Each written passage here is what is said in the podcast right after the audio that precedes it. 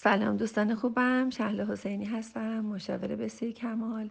دوستمون نوشتن که پسرشون دبیرستانیه و از اونجایی که من قبلا گفته بودم بهتر بچه ها با صدای بلندتر درس بخونن تا بهتر یاد بگیرند.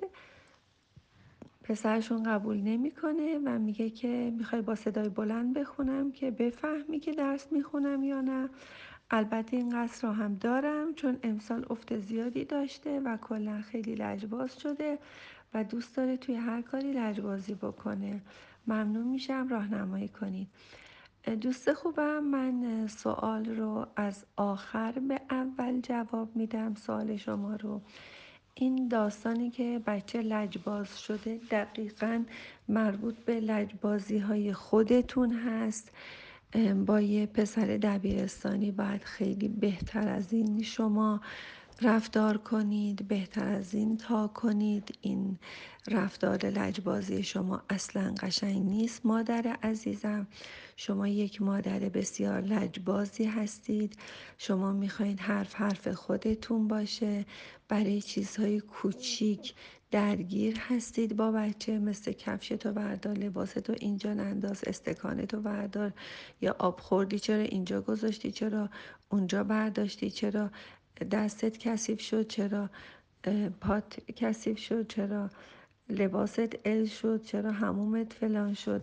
ببین اینا نشون میده که مادر یا وسواس نه وسواس در تمیزی ممکنه وسواس در حرکت وسواس در برداشتن استکان نمی‌دونم. کیف وسایل کامپیوتر موبایل و خیلی چیزهای دیگه. نشون میده که مادر آرومی نیستی و لجباز هستید برای چیزهای مختلف برای غذا خوردنش برای خیلی از موردهای خیلی خیلی پیش پا افتاده که من واقعا می‌تونم هزار تا نام ببرم و ممکنه اینایی که گفتم نباشه و یک چیزای دیگه باشه. مثلا که تو جمع کن یا ملافت رو بکش یا خیلی چیزهای دیگه. خواهش می‌کنم که اینا رو خودتون شناسایی کنید. اول خودتون لجبازی هاتون رو با خانواده با افراد دیگه و همینطور در مورد پسرتون یه مقدار آرومتر و براهتر و خوشحالتر باشید. مادرانی که خوشحال نیستند مادران لجباز مادران وسواسی مادرانی هستند که خانواده با کسی کنار نمیان. با اطرافیان خودشون خوب نیستن یا اطرافیان با شما خوب نیستن و در هر حال در نتیجه نتیجه اساسی برمیگرده به تربیت بچه های ما که یک پسر دبیرستانی داریم. خیلی خیلی مهمه که الان این پسر دبیرستانی ما زندگی آروم و شادی داشته باشه. خواهش می‌کنم که بیشتر خودتون رو بشناسید. بیشتر با خودتون آرامش رو تمرین کنید تا بچه هاتون لجبازی نکنن. برای اینکه آدم لجباز و کنترلگری هستید. این کلمه که خیلی لجباز شده نشون میده که شما به شدت مادر کنترلگری هستید و می‌خواهید که کنترل جهان هستی دستتون باشه. می‌خواهید که هر جور که تو جهان هستی اتفاق میفته بری بشین جای خدا و بخوای که خودت اون رفتارها رو داشته باشی و خودت تعیین کنی که کی چه کار کنه. خواهش می‌کنم یه مقدار کنترلگری هاتون رو کم کنید تا بچه ما در اون قانون یک دهمی که قبلا بهتون گفتم یه قانون سوری داشتیم به نام قانون یک دهم یعنی از ده تا موردی که بچه ها می‌خوان بعد ما باهاشون اوکی باشیم. حداقل نه تاشو هیچی نگیم تا اون یه دونه رو به حرف ما گوش بدن. بعد صداقت با بچه ها بسیار بسیار مهمه. وقتی میگه که می‌خوای که بلند بخونم که بفهمی درس می‌خونم یا نه بگو بله بله کاملا همینطوره. مرسی پسرم که تشخیص دادی. اول لجبازیاتون رو می‌ذارین کنار. یک دوم که با بچه باید صادق باشی. آره پسرم می‌خوام ببینم درس می‌خونی یا نه. این یه واقعیته. چرا میگی نه؟ حتما میگی نه. می‌خوام بهتر یاد بگیری. نه. اساسا اول اینه که من بفهمم بچم درس می‌خونه یا نه. خب؟ اولش به خاطر همینه و من هم دروغ نمیگم به پسر خودم. میگم بله پسرم. می‌خوام بلندتر بخونی. من ببینم درس می‌خونی یا نه. حالا بزنین تو فاز شوخی و خنده و آره راست میگی و من خوشم میاد وقتی احساس می‌کنم داری درس می‌خونی اصلا خنده به لبها میشینه پسرم خیلی حس خوبی پیدا می‌کنم. وای چقدر خوشحالم. هیچ دردی بدتر از این نیست که آدم بچهش درس نخونه.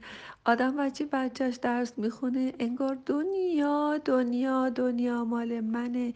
من خیلی خوشحال میشم بچم داره درس می‌خونه. ای خدا!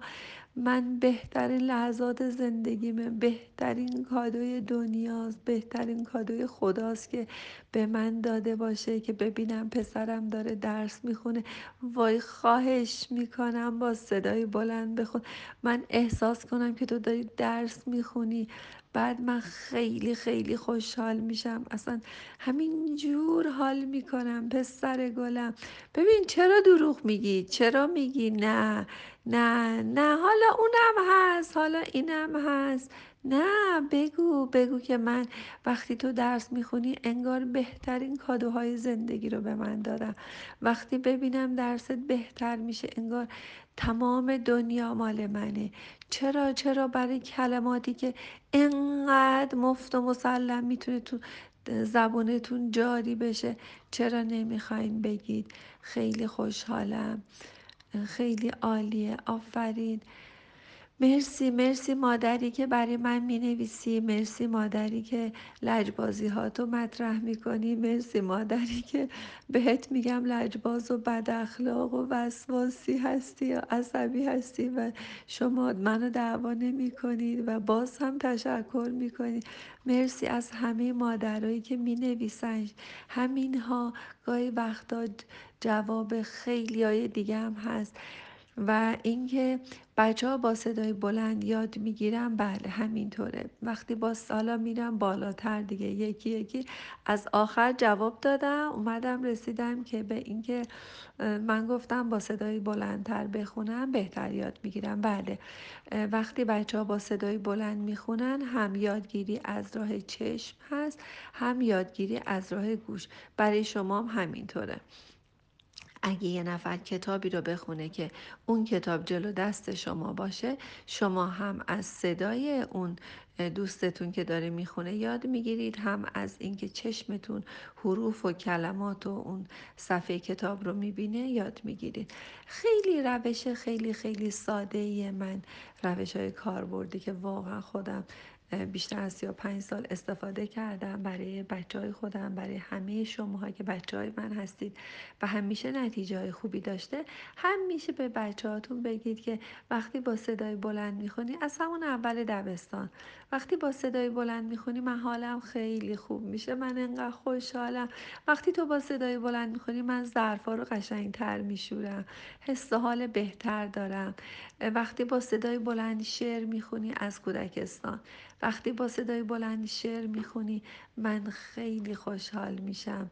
بچه ها رو عادت بدید با آرامش با عشق با دوستی. عادت کنن که خوشحالانه درس بخونن خوشحالانه با شادی امتحان بدن و زندگی همش امتحانه و بهترین و ساده ترین امتحانهای زندگیشون همین درس ها و مشق که می‌خونند و امتحان میدن. بهشون بگین که اینا راحت ترین امتحانات زندگیتونه.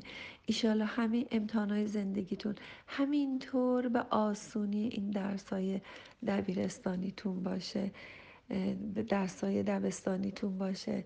خوشحالم که کنار هم هستیم.